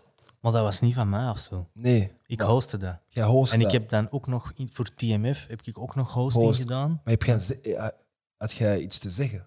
Nee, Bijvoorbeeld, met iets te zeggen bedoel ik niet dat je de beslissingen moest Nee. maken of zo, maar like, yo, check this person. of course not. Niemand had iets te zeggen. Daarom was dat toen in de tijd zo graaf dat er dan al dingen in kwamen. In de tijd bij Gym TV zijn we zo eens naar Silver Rings geweest. Dat was zo'n een Wu-Tang member. Die heb ik dan zo kunnen interviewen. Die had tracks met Method Man en bla bla bla. En dat was ook een, Nederlander. En ehm, zo'n dingen vond ik dan wel, wel dope. Maar er was, er was geen platform, bro. Niemand kon, kon stuff aanbieden. Hè. Had, het enigste wat je had, was, was de hop. Wat, dat, wat dat de Lefto zo wel liet horen. Hè. En voor de rest, wat kreeg je? Commerciële stuffen. Maar echt eh stuff gelijk de wake-up show en zo. Dat, dat was hier niet. hè. Is het dan moeilijk als je iemand zei die artistiek iets wil doen binnen die cultuur, om er dan van te leven? Want ik veronderstel dat dat wel een van uw drijfveren was, toch? Ja, nog altijd. En hoe moeilijk een- was dat, dat is, toen? dat is hetgeen, dat is een, dat is een constante hustle. Hè? Want eerlijk, ik heb, ik heb alles, alles wat ik heb, heb ik gebouwd met, met mijn eigen cash. Dus al het geld dat ik verdiende met shows, heb ik teruggestoken in mijn studio. Heb ik teruggestoken in muziek. of in mensen in wie dat ik geloofde. Of door ook gewoon mensen op te nemen aan gewoon heel lage prijzen, lage budgetten. Hè, it was for the love of music, snapte? En ik kreeg mijn, mijn, mijn bread, gelijk dat je zegt, dat kwam binnen. En eh, zoals ik zeg, is de, de scene nu overgesatureerd. Everybody's doing their hustles en daar en daar en daar en daar en daar. En eh, je moet je daar gewoon in... Ja, wa- waar ik nu heel hard in geloof, is dat je een brand moet beelden. Mensen moeten verliefd worden op je brand. Want jij kunt een persona naar voren schuiven, maar, maar it's, it's all about the brand. Daarom is dat een heel, heel goed concept, Riverside. Want dat is, dat is niet like one person, snap je? Dat is, Dat is de studio. dat is it's a whole thing. Er is geen gezicht erop. Voilà. En you can sell the brand. Hè? Dat, is, dat, is, dat is dan zo de, de Gary Vaynerchuk state of mind van, ah ja, Riverside Studio, let's make it big. Je hebt een aantal mensen die who, who pop in on the gram, pap, die, die pakken het publiek mee, toef, toef, toef. Dan de logo, pop in, shirts, caps, toef, toef, toef, toef, studio, wop. everything, snap je? Dat maar dat is the way to go. Hè? Jij creëert nu je eigen, je eigen platform en je eigen crowd. Zoals mensen als Chance the Rapper. Dat zijn dudes die, die eigen beheer staan die waar die nu staan. Door gewoon shit op Soundcloud te zetten, stuff weg te geven en gewoon ook te vragen aan die fans. Niet, niet beschaamd te zijn om te vragen aan die fans van yo, you gotta support me. Want streams ain't gonna cut hè. Ik zie iedereen post gewoon continu. Hey, Spotify. Fixt uw eigen 1 miljoen streams. Doe alles eigen beheer. Fixt uw eigen 1 miljoen streams. Je hebt 4000 euro. Rough, hè? Rough, rough, rough. Je hebt 4000 euro. Ja, dan moet je dat elke maand doen. Want je hebt elke maand 4000 euro nodig. Because bills gonna keep coming en bla bla bla. Vanaf dat je een kleine hebt of een vrouw. Of... Dat gaat niet? In Vlaanderen, hè? Sorry. Dat gaat niet in, in, Vla in Vlaanderen. At the moment. Ik zeg niet dat dat kan veranderen.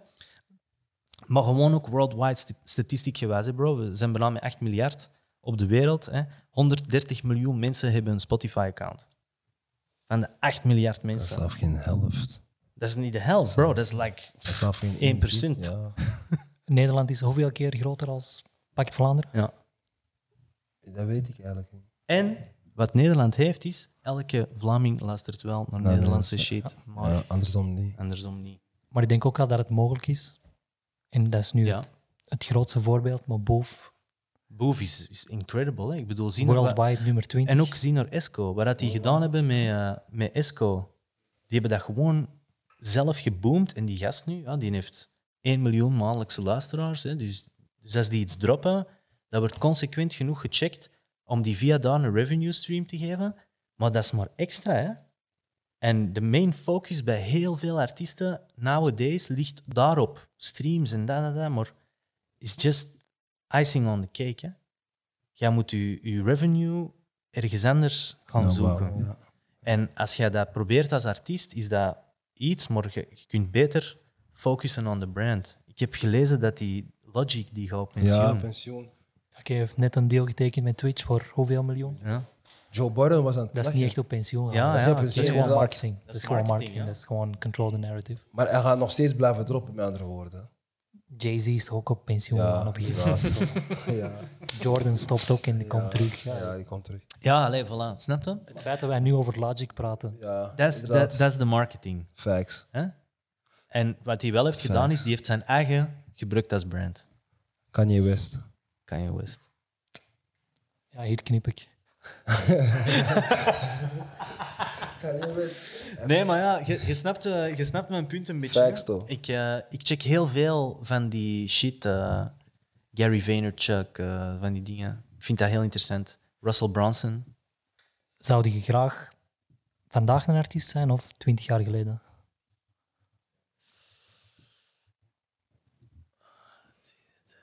Veertig jaar geleden. Why? 80s. Golden era. Maar, maar qua wat? Qua sales, bro. Sales Als je 80s. echt, als je echt, als je echt geld wil verdienen, Ah, tot de 2000s. Imagine als jij in de 80s eigen beheerartiest... Imagine Michael Jackson, bro. Michael Jackson zonder Sony. Dat hij gewoon in die tijd, dat hij zo wisten van, hey, we kunnen eigen beheer doen en ik ga hier zelf cd's maken. En blablabla. Of Prince. Die is nu zelfs, pff, I don't know, zo. I don't know. Ik denk dat toen al de tools er nog niet waren om dat zo zelf te doen. Voilà, tuurlijk.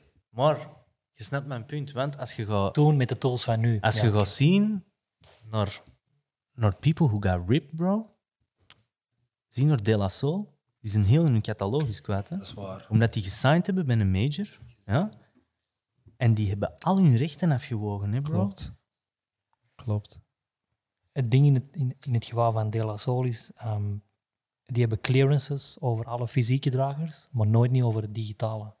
Dus dat wil zeggen, als die nu hun catalogus op Spotify zou willen en zetten, krijgen die daar dat die van. opnieuw al hun, want dat is allemaal gebaseerd, dat is allemaal sample-based. Dus Ja. dan krijg je veel albums Alles die moeten die niet kleren en Die moeten dit dat en dat. opnieuw, Ja. en dat label heeft zoiets aan, wij willen die check niet betalen. betalen. Wat normaal is. Fucked up. Dat is wel normaal. Maar ik heb het ook gezien. En iemand wou hun helpen om die deal wel te fixen, maar ik weet niet meer wie dat, dat was. Maar er zijn allemaal zo van die... Dat, dat is een beetje hetgeen, hè, dat...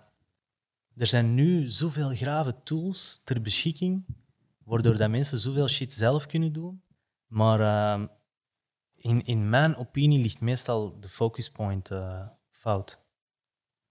Want dat is mijn biggest flaw, bro. Ik, eh, ik, ik, ik weet heel goed wat ik moet doen, maar I'm just one guy.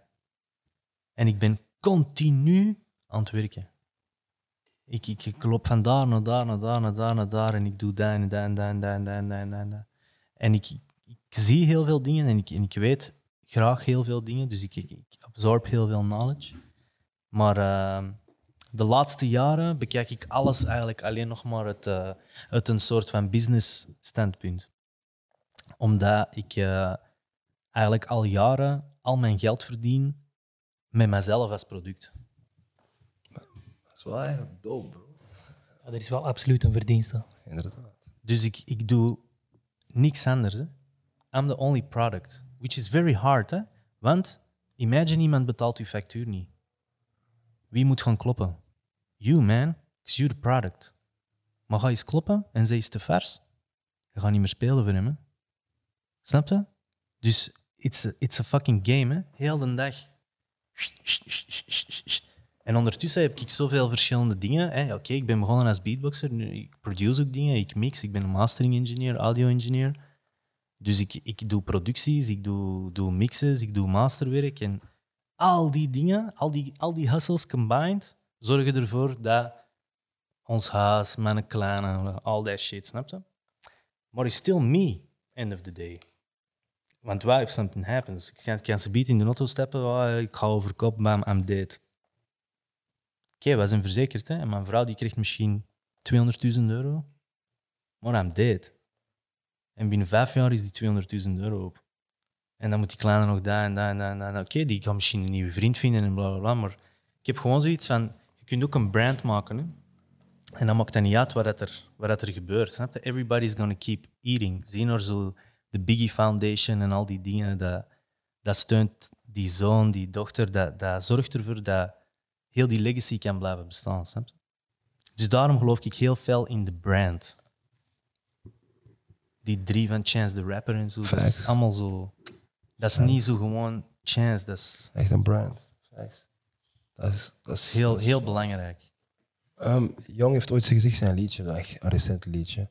The idea is not to live forever, but to create something that will. Ja? Dat is actually wat jij nu Ja? zegt. ja, dat is waar. Ik heb dat nog vorige week of zo heb ik dat zien passeren op Instagram. Zo'n short clip van Dat zijn eh, verse Ja, ik heb dat nu gezien. Shout out, bro. Sowieso, you know. You know. Het, eh, maar dat klopt. Maar dat zijn zo van die dingen, hè, bro. En je moet maar eens gaan. eh, gaan allee, ik weet niet of dat je veel van die podcasts en zo checkt. Je hebt zo. Joe Budden. En Cymatic Show moet je eens checken. Check je dat? Dat, is een, dat zijn twee dudes, twee producers. Die hebben een, een sample pack-achtig ding website gemaakt met free sample packs. En die verkopen ook sample packs en bla bla bla. Maar die passen de theorie toe van eh, Russell Brunson. Dat is zo'n clickfunnel theorie. Die gasten zijn ondertussen miljonair hè, op twee of drie jaar. Door gewoon zo'n websiteje te maken en door free samples weg te geven van in plaats van de Six God is dat dan de Nine God pack en bla en Drake type samples en dit en dat. Maar al die producers komen daarop. Waarom? Gelijk dat ik zeg, de markt is overgesatureerd. Vroeger had je tien gasten die beats maken. Garantie heb je nu duizend gasten die beats maken. Dat is echt dat is zwaar erover. Als je zo platforms gelijk Beatstars en al die dingen. Als je daar allemaal naar begint te zien, bro, de, de, alles is, is going in a very good direction. But- Maar zoals met alles, vanaf dat dingen populairder worden en dat er geld mee te verdienen valt, is er meer competition. Dus Klopt. you gotta stand out from the rest. Let's talk about some achievements. Heb je in New York mogen optreden? Ja. DJ Dysfunctional samen. Shout out. Oké. Eh, we hebben een kleine tour gedaan in eh, New York City. Empire, Eh, ja, we hebben de dingen gespeeld, BB King. BB King. Dat is, dat is actually huge, want veel Dat is- artiesten doen dat nog steeds Ja. deze dag. Ja, super vet. Allee, Ja, dat is, dat is weg, hè. BB King is gone, hè, bro. Is shut down. Wanneer? Een paar jaar geleden. Ik denk dat ik een van de laatste shows daar ben gaan zien in 2017, Pete Rock en Seal Oh, dat, is drie jaar geleden. Dat is niet zo lang geleden. Ja. King, ik denk dat je bedoelde jaren geleden. Nee, nee, nee, dat is, dat is nu. Ze hebben dat, maar dat is wel erg, hè, bro. Dat is, dat is cultural, Nee, maar je hebt, nog, cultural maar je hebt, heritage. je hebt nog veel andere dingen hè, in New York. Ik heb eh, Santa's Party House heb ik daar gedaan. Dat is echt zo puur in, eh, puur in Brooklyn. En eh, voor de rest hebben we daar zo wat in de studio gezeten. En heb ik Chip Foo leren kennen van Fushnikins daar. En Chip is uiteindelijk toen op tour gegaan in Europa. En dan heb ik heel die zijn album opgenomen. Dus eh, met hem, die heeft continu bij mij in de studio gezeten. En via DJ Dysfunctional, met wie ik op tour was in New York, heb ik dan Jesse Al Malik leren kennen van Furious 5. Dat was zo in de tijd van Sugar Hill Gang en zo. Met hem ook zo wat tracks gemaakt. En via daar heel veel, heel veel lokaal volk en, en wat meer legendary volk leren kennen. Want die avond dat wij bijvoorbeeld optraden in, eh, in BB King, like, iedereen was daar, hè, bro. Iedereen, hè. Heel fucking Woo was daar. Dat, dat, was, dat was sick. Die backstage, dat was erover. Ik weet dat nog goed, dat ik er zo... Ik liep zo naar buiten, naar dat terras, en ik bot zo tegen Brainpower. Brainpower die liep er zo rond in de backstage, zo heel, heel awkward. Dat was heel raar in New York, zo, of all places, om hem tegen te komen. Zo. Eh, dus ja, dat was, dat was heel cool. Maar New York, dat was eigenlijk dat was ook heel, eh, heel confronterend, hè, bro. Wat voor een show was dat toen dat jullie speelden? Man ik veronderstel niet dat die... Man versus Machine. En hoe kwamen jullie daar terecht? Ehm, toevallig weer. Pff, dat was eigenlijk. eh DJ, die, kende DJ Dysfunctional? Ja. Hè? Die ehm, was ook zo een van die gasten. Die was wereldkampioen geworden met Killer Tactics, zo turntablism. Dan waren die hier in België very big en we kwamen elkaar af en toe zo tegen. Als die ergens moest draaien en ik moest ergens spelen, dan eh, gaf die maar een shout-out of wij deden zo samen snel iets. Maar wij kenden elkaar enkel maar vandaar. En dan, eh, na een aantal jaren, heb ik die ooit zoiets een bericht gestuurd met de dingen van oh, ik zou heel graag met hem een show maken. En eh, ik durfde dat eigenlijk nooit niet vragen. Omdat ik zoiets had van, ja, die, nee, die is echt Top, een, top. een legend, legend. En ik weet zelfs niet of dat hij me echt kent. En dan heb ik die gestuurd en die stuurde zo terug van, oh, dude, ik wil je dat echt al maanden sturen. En dan had ik gestuurd van, ah, oké, let's hook up. Gewoon samengekomen. En dan deed hij wat shit on, on the turntables. Ik deed wat beatbox. Because I grew up that way. En dat, dat klikte like crazy.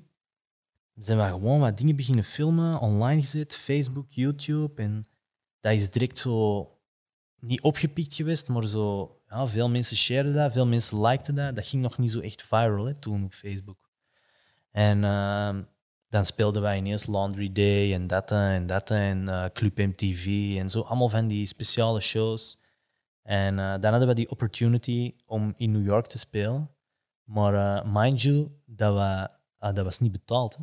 Dus we konden ons spelen in New York, maar dat was van, yeah, you need to get there. en je mag daar spelen. En dat was een beetje zo onze insteek van, alright, we gaan gewoon naar de States en let's make the best of it, snap je? En daar hebben we heel veel mensen leren kennen. We hebben dan een aantal in-store shows gedaan op Times Square. Gewoon in zo'n elektronica winkel. Maar op den duur stond daar echt zo 100, 200 man die show te checken. Omdat they love hip-hop. Zo hè, twee white kids die er zo eh, stond te turntable en stond te beatboxen. Dus dat was, eh, dat was super vet. En eh, heel veel love gekregen. Maar heel confronterend. Gasten die ik daar heb gezien, zo Group Home, dat was zo eh, een van mijn favoriete, favoriete bands. Die ik daar heb zien spelen. En, en dat, was, dat was heel slecht, hè, bro. Dat, dat zijn crack addicts en zo. Die zijn komen spelen voor 50 dollar, die show. Omdat die dan daarna crack kunnen gaan kopen of zo. En dat zijn dudes, ik heb al die hun platen. Hè. Ik rapte al die hun bars. En dan zie je die er zo zitten. En ik weet nog wie we die... De, de dude van Treacherous Tree, dat was echt zo'n big-ass groep. Die moest beginnen, die doet zijn laptop open voor Serato en die is zo bluescreen. En die zei, yeah, bro, uh, can you help me? Uh, de Wiebe, de Dysfunctional, al die beats shk, op zijn computer geladen. En die heeft er gewoon zo de show gedraaid voor MC8, Treacherous Tree, voor zo allemaal van die Wat is de legends. eerste naam? Eh, MC8. Deze gast. Van Californië bedoel je dan? Ja. Um, hij heeft een soundtrack op welke movie? Compton. Hij doet ook mee in Minister Society. Menace Society. Hij heeft een soundtrack daarin. Uh, is, wacht, hè. Hij heeft, een, hij heeft een single erin. Met de braids. Hey, crackhead. Nee, hij niet. Oh. Hij niet. Group Home. Trouwens, shout-out wij- shout-out, shout-out aan MC. Bro. Keith Murray. Die ken ik. Dat is een crackhead. Dat wist Het is ik niet wel. echt een crackhead. Nee, nee, nee, dat is We een hebben die daar zien spelen. is een crackhead. En die, die, die was aan het rappen, bro. Crackhead. En die viel gewoon om. Maar als je kent, als je kent, hè?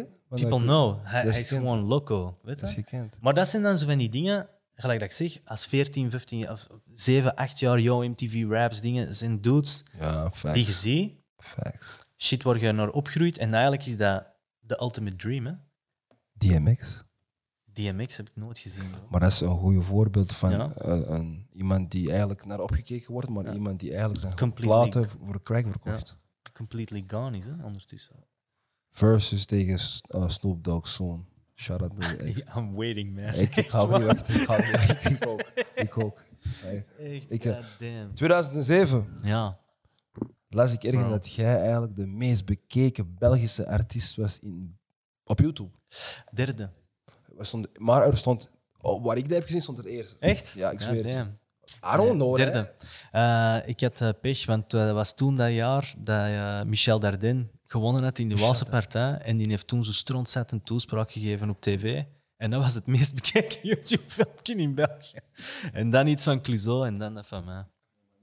Dus ehm, nogmaals, we hebben Fatike in the house. We almost done, by the way. Ja, Maar ik, ik echt, zweer het. Dude. ik heb eh, vragen in verband met de Vlaamse scène. Oh, shit. Welke artiesten check je allemaal nog?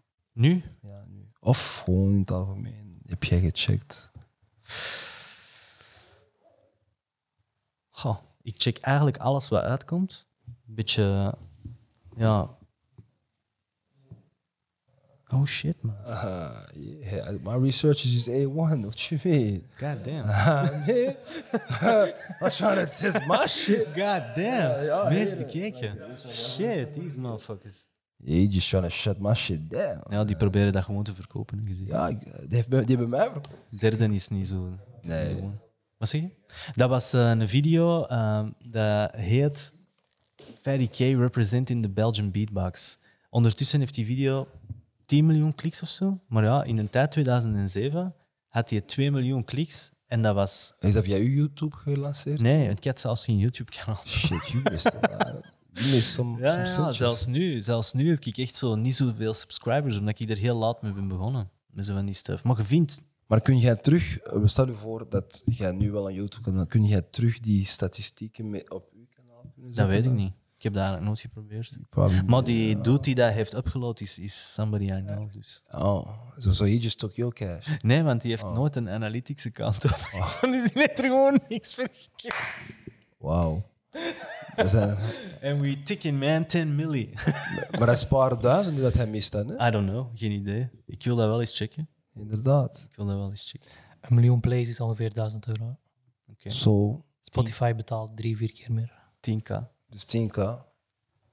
Oké. Ça va, ja? Va. Dat zal niet met terugwerkende kracht zijn, zeker. Nee. Maar back to my question. Welke Ja. artiesten checkt je allemaal? Ah, wel iedereen. Maar wie ik echt heel veel check, at the moment, eh, wie ik zo een beetje push nu, is Larby. Larby is iemand die, eh, die ik heel graag vind. Dat is iemand uit Hout halen. Oh, ik dacht al Larby. Dat is Lim- oud. Limburg. Limburg. Ja, ik weet dat. Dat is heel dope. Heel dope. Ik dacht Larby van de Hood. Oh, dat kan toch niet? Nee, nee, nee, uit Hout halen. En eh, heel graaf. Heel grave shit. En van hier ben ik zwaar hooked aan de Freddy. King. De Freddy Konings. Echt, eh, die, eh die Chasselonia-tape vond ik heel, heel graaf. En one of my favorites blijft Pepe. Binnen Antwerpen dan, de Kloos. Kloos vind ik echt super dope. Eh, spijtig dat hij dat die zo weinig, zo weinig dropt, ja. Maar ja, dude's busy guy. Die produceert echt superveel voor, voor heel veel mensen. En, en die produceert echt top-notch quality. Eh, maar dat is een beetje mijn ding, bro. Ik, eh, ik luister eigenlijk vooral naar, eh, naar de whole picture. niet per se naar de bars of dat, dat, dat. Ik luister naar de beat, naar, naar de mix, naar de master, naar, naar al dat shit. En daarom check ik ook gewoon alles. Maar er zijn zo bepaalde dingen waar ik bij blijf hangen, omdat dat.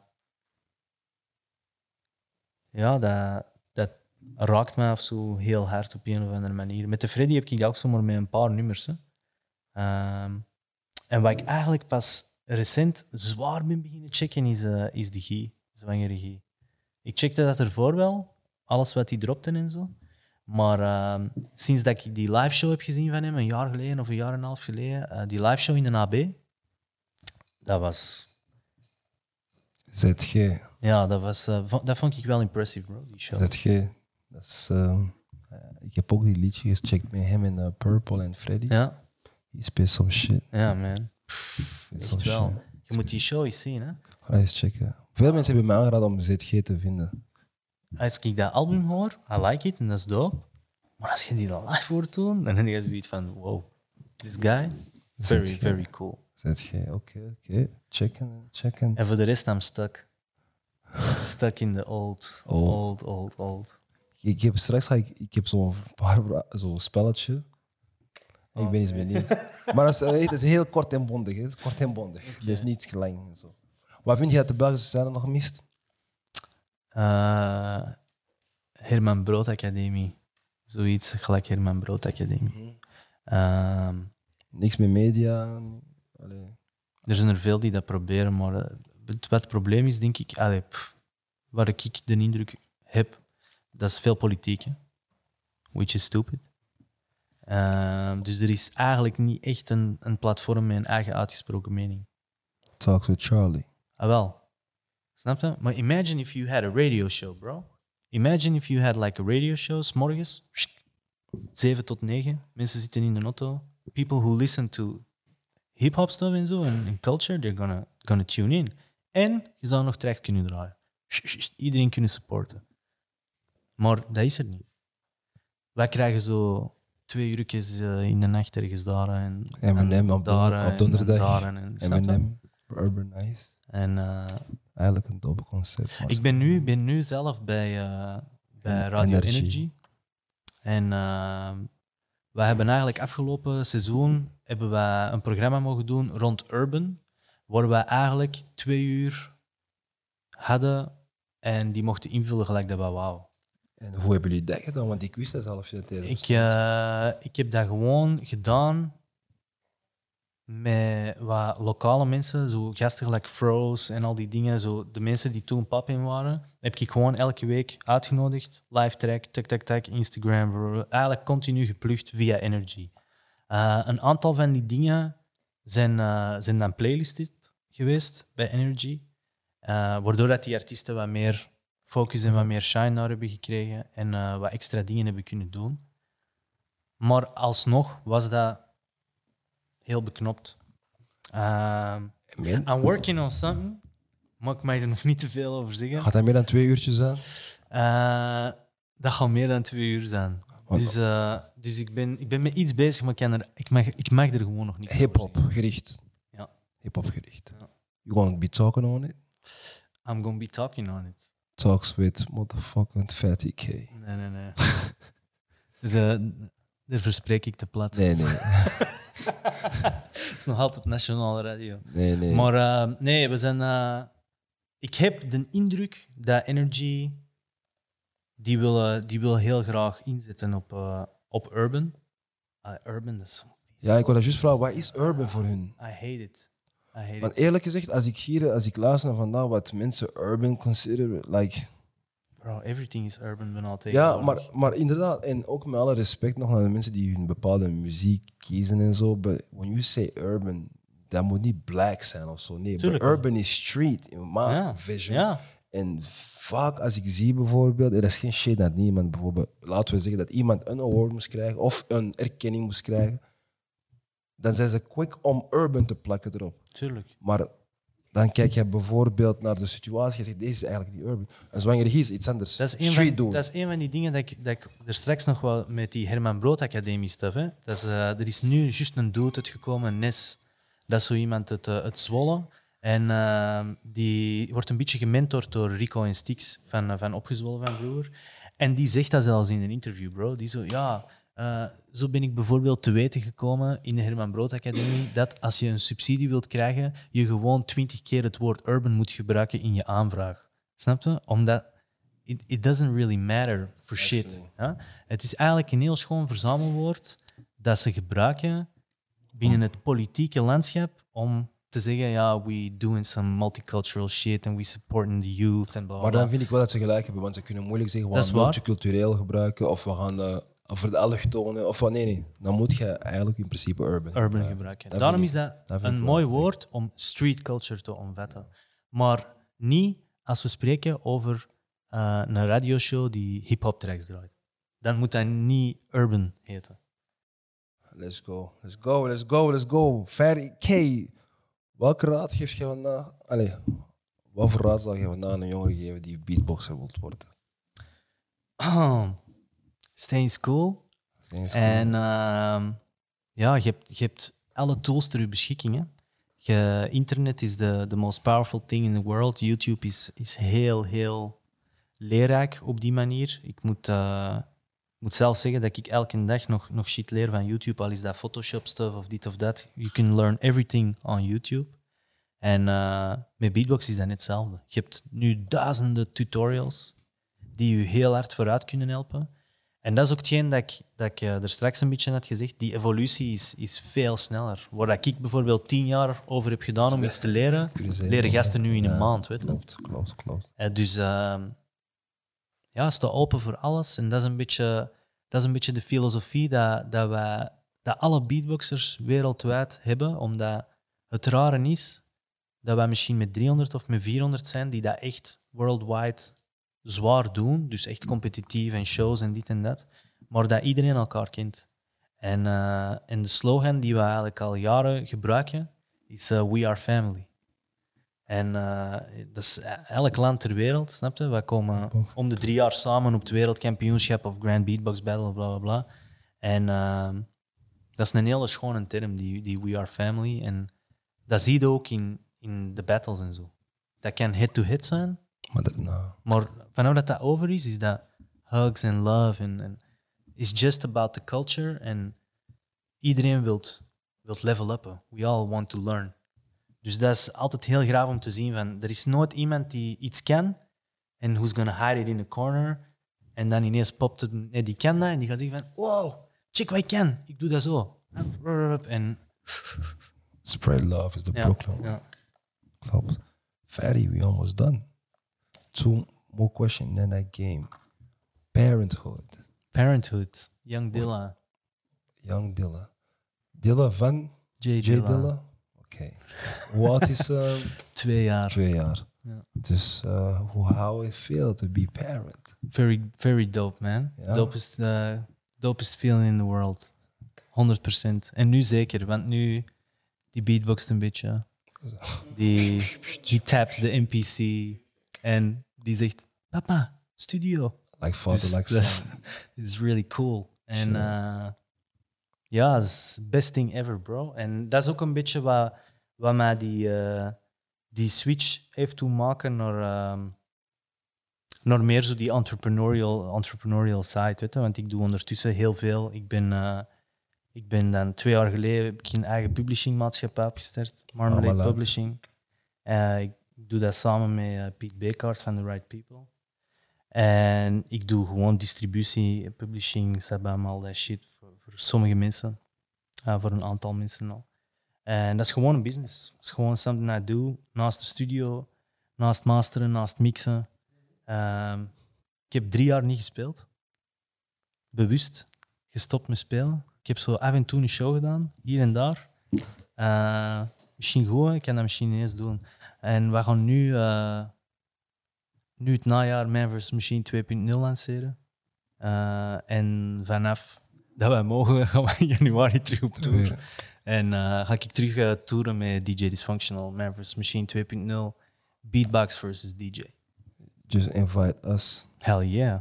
Kijk, je mag Talks with Charlie Riverside Hell, Studio. hell yeah. Zware, zware party. Yes, sir. A Tribe Called Quest of KRS-One? Tribe. Waarom? Tip. Q-tip. maar je hebt de teacher aan de andere kant. Ja, maar... Ja, I like him, man. But he Ja. also a preacher, bro. He a Preacher. teacher, but he also a preacher. KRS-One. En I really like him, man. DJ Dysfunctional is met hem op tour geweest. Hij is tour-DJ geweest van hem. En, Van eh, KRS-One? van KRS-One. Dus eh, via Wiebe ben ik ook veel te weten gekomen over KRS en over, over zijn hip-hop knowledge en, en amazing stuff. Maar eh, ja, I grew up with Tribe, man. Tip. Q-tip. Eminem of Nas? Echt? Als je een R zet, dan is dat recht. Echt? Eminem of Nas? Eminem of Nas? Dat is een... Dat is een vraag dat Songs for Charlie is mee opgekomen. Dat is een rare versus. Nee, maar ja. Dat is een goede versus, vind ik. Eh, ehm, dan ga ik gewoon de beste plaat kiezen. Heel merk. Heel merk. Oké. Dat is een fact. Classic. Snoop of Sean Carter? Uh, my oh, people gonna hate me. Snoop. I hate you. maar, maar weet je, ik kan het wel geloven. Dat is gewoon door Doggy Styles. Ja. Was like one of the first things ik, ik kende als young guy, hip-hop wise, en eh, very shocked om, om te horen wat, hij- wat dat die allemaal zeiden. En, eh, en eh, was zeker ook het eerste album Doggy Style dat ik front to back helemaal van buiten kende. En Jay is pas later gekomen toen ik echt into lyri- lyrics was. Oh, de Snoop Dogg, dat is geen lyrics, dat is gewoon de, de vibe. De vibe, de voice, Ah, de, de, hij heeft zware bars. Ik bedoel, pff, eh, Six, Snoop Million, Dogg- Six Snoop- Million Ways to Die en zo. Dat, dat zijn zo echt van die, van die nummers die me zo echt pakten. Als, als kind, zo, he could take me away. Als die iets rapte, like, it's, it's like I was there, man. Ik- Zo, wow, bam, bam, bam. Ook die, die skits, jongen. Als je zo die geworden dat bubbelbad en die stak zo'n Jake in op. Als die zo die Gino Juice in, in schonk, dat was echt zo like, what? En, en zo, hey yo, Snoop Dogg, yo. En dat was, wow. En dat was van, wow, this is, this is the lifestyle, man. Graaf, daarom Snoop. Snoop, oké. Beatbox of producing? Ah, is uh, the question I've been the question I've been asking myself for the past five years, denk ik. Mm.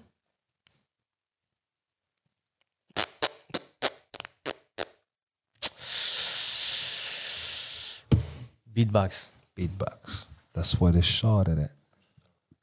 Ja, beatbox. Fatty K, ik wil je bedenken. Maar voordat ik wegga, 24 uur te leven, wat zou jij doen? Ik heb 24 uur te leven. Wat zou ik doen? Ik zou. ehm,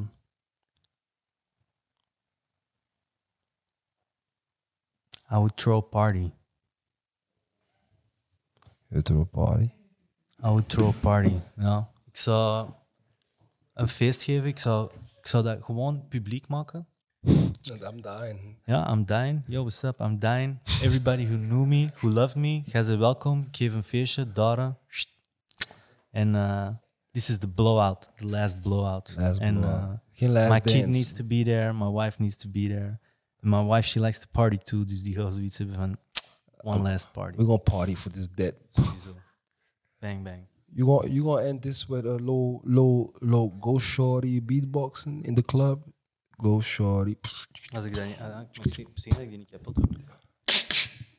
Wacht, hè. Ik zal iets droppen, hè. Ik zal iets cool doen.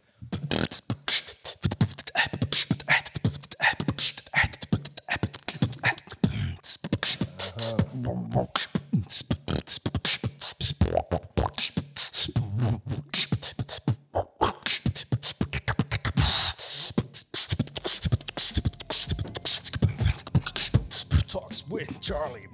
Gang.